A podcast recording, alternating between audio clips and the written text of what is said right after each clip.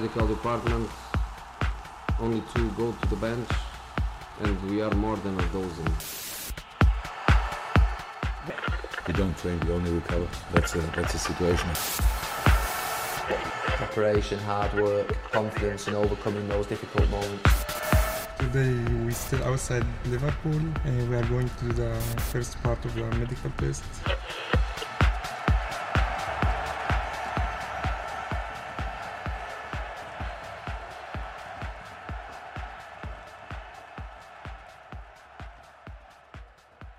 Welcome to this Football Medicine and Performance podcast. I'm Andrew Shafiq, a senior editor at the FMPA and your host for today's podcast. Today, I am delighted to be joined by Mike Davison. Mike has been part of the international sports medicine and performance community for over 20 years. A former strategy and business architecture consultant with Accenture, his professional path diverted into the sports and health industries whilst undertaking his MBA at Oxford University. Since 2002, he has actively worked to professionalise and raise standards within performance and medical departments in sports globally through the recruitment of diverse talent, the building of global knowledge networks, and practically working with organisations on their people, systems, and processes. His passion is to connect people and implement world leading ideas. He is also academically published in the field of injury epidemiology and prevention of injuries and is a board member of the Football Research Group that conducts injury and performance analysis studies for UEFA. He is currently the head of international for Isokinetic Medical Group and an organizational design and professional development consultant for Brooklyn Nets, Houston, Texans, and Red Bull Performance. Today, we're going to discuss with Mike the past, present, and future of football medicine. So I'd like to welcome Mike to the podcast. Thanks, Andrew. Pleasure to be here. Thanks, Mike. Thanks for joining us. So, we've kind of given a, a bit of a, a, an intro there into kind of your your background but i suppose moving on from there do you mind just filtering in to start talking about you know where has football medicine really come from? Yeah no i mean it's a strange background. I think that's the one thing that people tend to raise an eyebrow at. But i suppose i learned in around 2002 2003 that the team physiotherapist the team doctor the team strength and conditioning coach were generally the people that were one the longest in a club environment on a day-to-day basis. Secondly, they had the biggest number of touch points in a football club environment.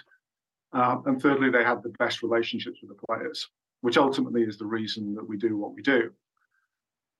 Fast forward a little bit, and my first real experiences in football medicine were kind of around the 2007, 2008, 2009 era at Fulham Football Club. So Roy Hodgson was the manager.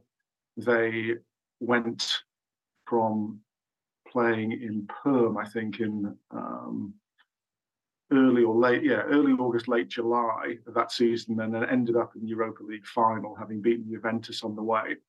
And what I understood immediately from that time with Fulham was that availability and particularly availability of key players in key positions was basically what football medicine had a responsibility to do. I guess what's happened since then has been a, really an explosion in the number of people involved, maybe a bit more around the diversity of where they've come from, and prospectively also the way in which they're managed from the clubs. So the next experience I had really was at Liverpool, and that Liverpool experience was around 2009, 2010. Rafa Benitez was the coach. Um, they'd finished second in the league with that sort of spine of Reina, Alonso, Gerrard, and Torres. Um, but they were struggling with injuries. I think they had 11 first team injuries um, when I got a call from Christian Purslow, the, who was the ad interim chief executive at the time. Rafa was pulling his hair out. And again, player availability was fundamentally the kind of key performance indicator that the club was struggling with at the time. But they really were struggling with their ratio of staff to players.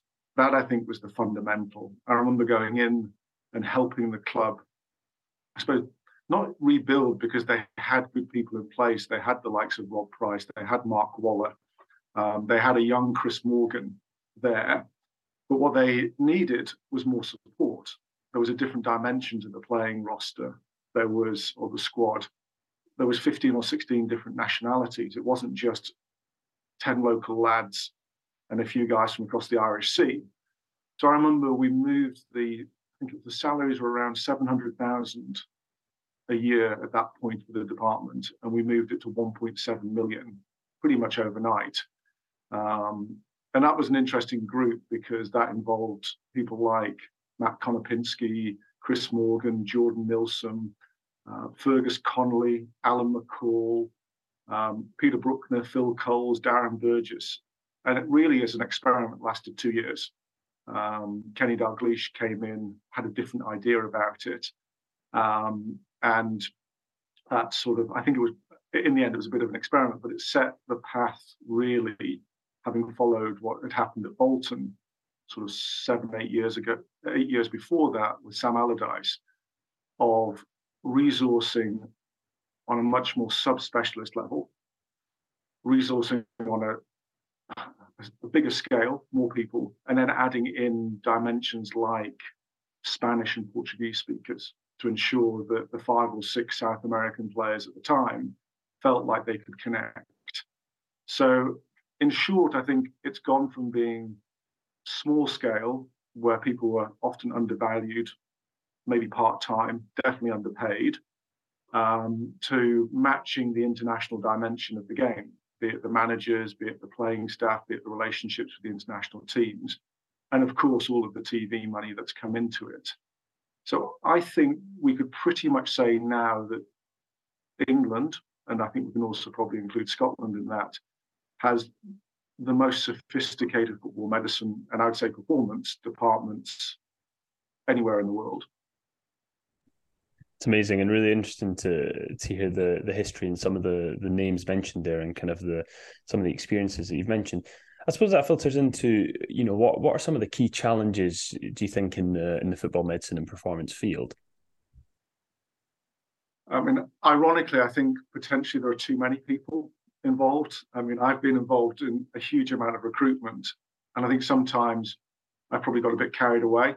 Um, so I do think that people need to do one of two things. They need to come together more. So I think that we challenge ourselves about having integrated workflows. The word interdisciplinarity is, I suppose, in vogue, but I'm not sure that people really know how to live it out from a mindset and behavioral perspective.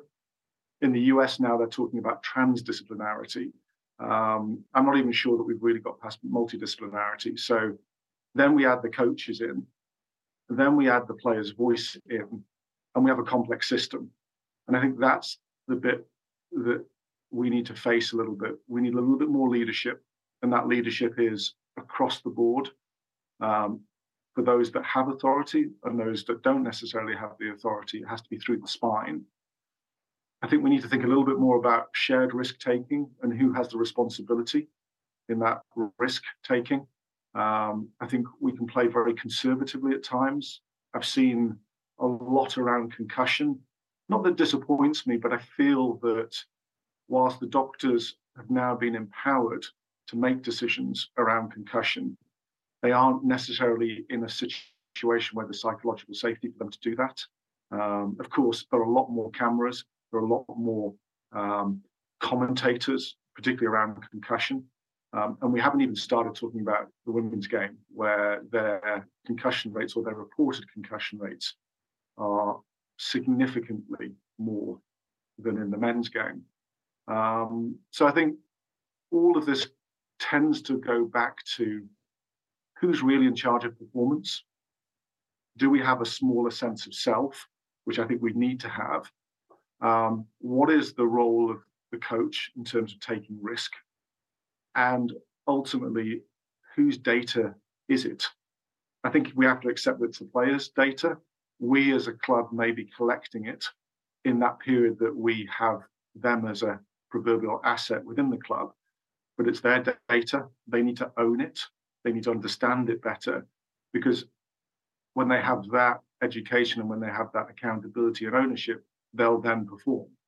Um, we may also have to accept that when they leave, their data may leave with them. We may not own that data on a long term basis. It's outlined some of the the important challenges and I suppose how things have changed over time. I mean, on, on the topic of data, It'd be interesting to hear. Do you mind just telling us a bit more about your work with the, the football research group and you know some of some of the influence and the importance of, of the data that's come that's come out of the group? Yeah, I mean, I think the first thing to say is, and I suppose we should acknowledge Jan Ekstrand because the group really is or has been for many years Jan Ekstrand, and uh, that's not to put down or um, diminish the impact of Martin Hägglund and Markus Waldén and Anna Hallen and uh, Håkan Bengtsson, but it's just to say that a lot of the epidemiology data and the papers published, and we're now looking at around 85 papers that have been published by the Football Research Group over the last 20 years, has been down to, to Jan. Um, Jan still has his vigor, Jan still has um, very much a um, desire to contribute, but the chairmanship of the group is now with Markus. Um, but the work is really still in two areas. The first is epidemiology and looking at time trends, um, looking at where things are changing or, in fact, really not changing um, in either injuries, in how often they happen, their significance from an injury burden perspective, and then the return to play, return to performance dimension of it. And then we've dug a little bit further under the surface of why it's happening, because ultimately, when you look at the, the trends, they're either flat, apart from the kind of lateral ankle sprains. Um, but when it looks at ACL injuries or you look at hamstring injuries, as with the recent paper, they're tracking upwards. Um, so that means that even if we've got all this investment, we've got all of this people, we've got more global networking, um, we still haven't solved some of the fundamentals um, around player availability um, and some of the re-injury rates. Um, so looking at leadership, looking at communication, um, and now I've started to look at organizational design and prospectively how that has an impact um, on player availability for matches uh, and training sessions. I think that hamstring injuries and football are fundamentally sexy when it comes to research papers because we released the, the last um, paper on hamstring injuries in December, and it was already number one in most read papers on BJSM for the whole year. Um, I think that just tells you where the appetite in the football medicine kind of industry is. Um, and I think it's now our responsibility to do a bit more in the coach education space and really where there are teams that are performing prospectively better. So in the in the pursuit or search of excellence, we should investigate those a little bit more and share the positive stories.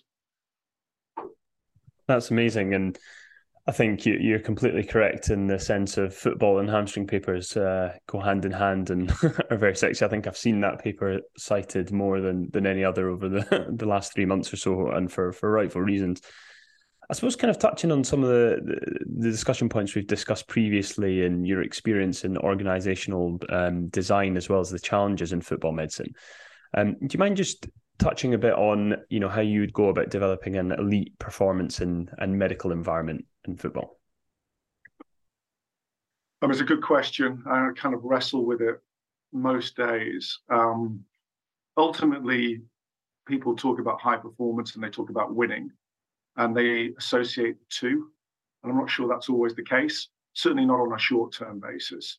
Um, I think high performance, um,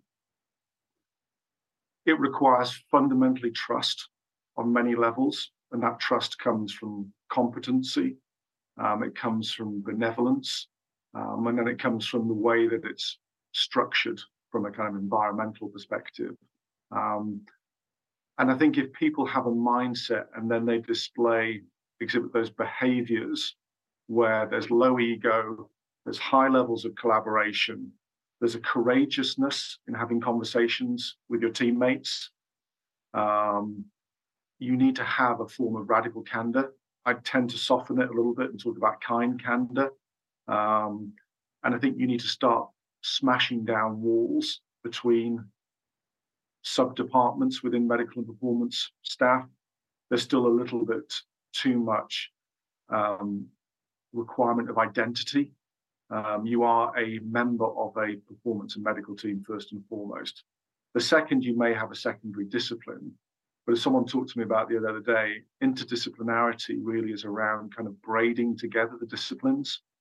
So you can become an expert because of your interdisciplinarity, not in spite of your interdisciplinarity. So I think that's probably an area where we still got a little bit more work to do. And I think we can talk about talent, and football has a lot of talent, particularly in the UK because we pay for it. Um, it's got a lot of ego to it. So the, the last thing we need in an elite medical and performance setup is ego. The next thing we need is cohesion. Then we need synchronicity within that cohesion. And then a nice word that, well, concept that I picked up on last week is collective effervescence. So if you think about an orchestra, um, the way in which that kind of ensemble comes together, yes, it's a music, it's expression of music, but um, the way that it's um, it knows how to move with itself, that kind of unison of movement, um, this kind of collective effervescence, which I need to do a little bit more reading around, but it kind of comes in my mind around the kind of joy of being in football medicine and performance. And if you don't have that joy, you don't have that passion, um, then I don't think you can achieve the high performance kind of piece that you want. That's really interesting. I think that's, I mean, personally, one of the key take homes from, I suppose, the pandemic, uh, the the collaboration not only within football across disciplines, as you mentioned, but across sport as well. I think we learned a lot from, uh, I mean, personally, at least tennis and golf, who were kind of putting events, mass events on across the globe and the way they were doing things. There was a lot of key take homes, I think, from from those sports as well, and, and collaborating as well with them. Um, I suppose going back a step slightly, and you mentioned obviously the, you know, the your perspective on how when concussion was brought up and you know are we potentially over medicalizing or the, the kind of pressure situations? Do you mind just you know what what are your thoughts? Do you think there's too much over medicine potentially in in in football and in sport? Yeah i mean it's sort of a strange one for me to comment on one because i'm not medically trained um, and secondly i don't work full time in a in an environment but what I can observe is not necessarily over medicalization of the industry, although I do think some of the language used can actually hurt. I think it can, um, it, it, needs to be thought about a little bit more. So I think we can actually medicalize problems. Um, but then in terms of the actions, I think the pressure is getting to the industry. I think the agents are starting to take a little bit more um, control in the wider management of the players. Um, I think there are other kind of stakeholder voices that come into the picture. And my sense is that, that people are a little bit more risk averse. And how does that show up? It shows up with prospectively the depth of scanning that's done during medicals. Like pre contractual medicals are now being outsourced in a way that they never were in the past. So I think we start looking for problems at times, prospectively, without knowing the player. You know, if we look at their availability over the past three or four seasons, it'll give us a good indication of how they show up for a team. But then if we put them on a scanner for four, four and a half or five hours, uh, all body parts, not only the cost, the cost is one aspect of it, it just seems a slightly unnecessary thing to do. And it feels like we're doing it to proverbially cover our, well, as the, as the Italians would say, cover your shoulders, um, which is a slightly nicer term to say. But I think that dimension and kind of, I was always told, you know, treat the player, not scan. Um, I think that's easier said than done because I think scanning technology, diagnostics is a hell of a lot better now than it ever was. Um, but I do think that um, if in doubt, we can over medicalize to make ourselves potentially have a bit of comfort um, or give us a bit more time in a decision making when it isn't always necessarily our decision. And then other times um, we fail to ask the player and we just go straight into a kind of let's have a consultant from outside who doesn't really know our player, doesn't know our environment, start giving a comment. Um, and I think that's probably where um, I would challenge industry to be a little bit stronger in terms of its belief in itself um, and use the diagnostics and second opinion networks um, as a competitive advantage, not as a crutch to kind of fall back onto. That's really really. So I think sometimes uh, it almost goes back into the statement you said near the near the start of uh, you know it's all it's all about the players really and remembering that that side of it, and not getting caught up in some of the some of the other elements that that can uh, that can sometimes cloud judgment or influence decision making. Um, it'd be, I suppose, just to finish on, do you mind just telling us a bit about what we can expect from the Isokinetic conference this year? It's back in London. It'd be great to to hear um, what listeners can expect from the conference this year. Well, I hope the first thing is substance. So I think that's the thing that I hope that people would get.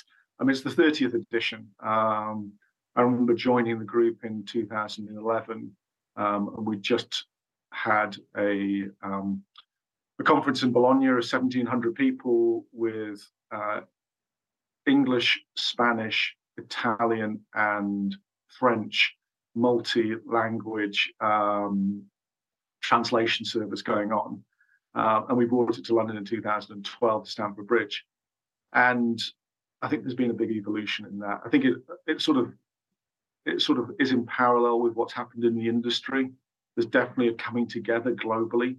Um, I think there's a coming together um, with a, an energy where not only the FIFA Medical Centres of Excellence, the 51 around the world, come together, but other groups that have connected via email, via phone, via Zoom over the last years, you know, come together in the same space. And it's just different being together.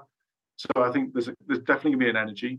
There'll be science, there'll be field based experience, there'll be player voices, coaches' voices, uh, that global network. And I think I'm quite proud this year to say that 30% of the faculty are women, which is a big um, a big thing for us. It's still below 40%, which is often cited as the um, as the as, as, the magic number to, to hit. But we have 185 people in the faculty, um, and I think football medicine in particular still has a long way to go when it comes to representation um, on a diversity basis. And that's not just gender. That's also on a, a socio-economic basis. That's on an ethnicity basis. Um, that's also on an age basis sometimes as well. Um, and the other thing is that we have just under 40% new speakers as well. So um, this isn't just repeats um, of previous years brought to a different town. Um, this will be some new stuff. And because of COVID, um, sort of stalling a little bit some of the the data collection, I should hope by the time May comes around, that will have some fresh, pretty much hot off the press um, data coming off in the presentations. Brilliant. And having been to the conference before, I can only recommend to listeners to go this year in uh, in London. One certainly not to be not to be missed. Mike, thank you very much for joining us today. Um, listeners will put up the links for any articles and web links and the Isokinetic conference that were mentioned in the podcast. If you enjoyed today, please subscribe to the FMPA on our Spotify, SoundCloud, or Apple podcast accounts, where you can reach all of our podcasts. Alternatively, our podcasts are also available for free via the podcast section of the FMPA website. You've been listening to the Football Medicine and Performance podcast. Have a great day.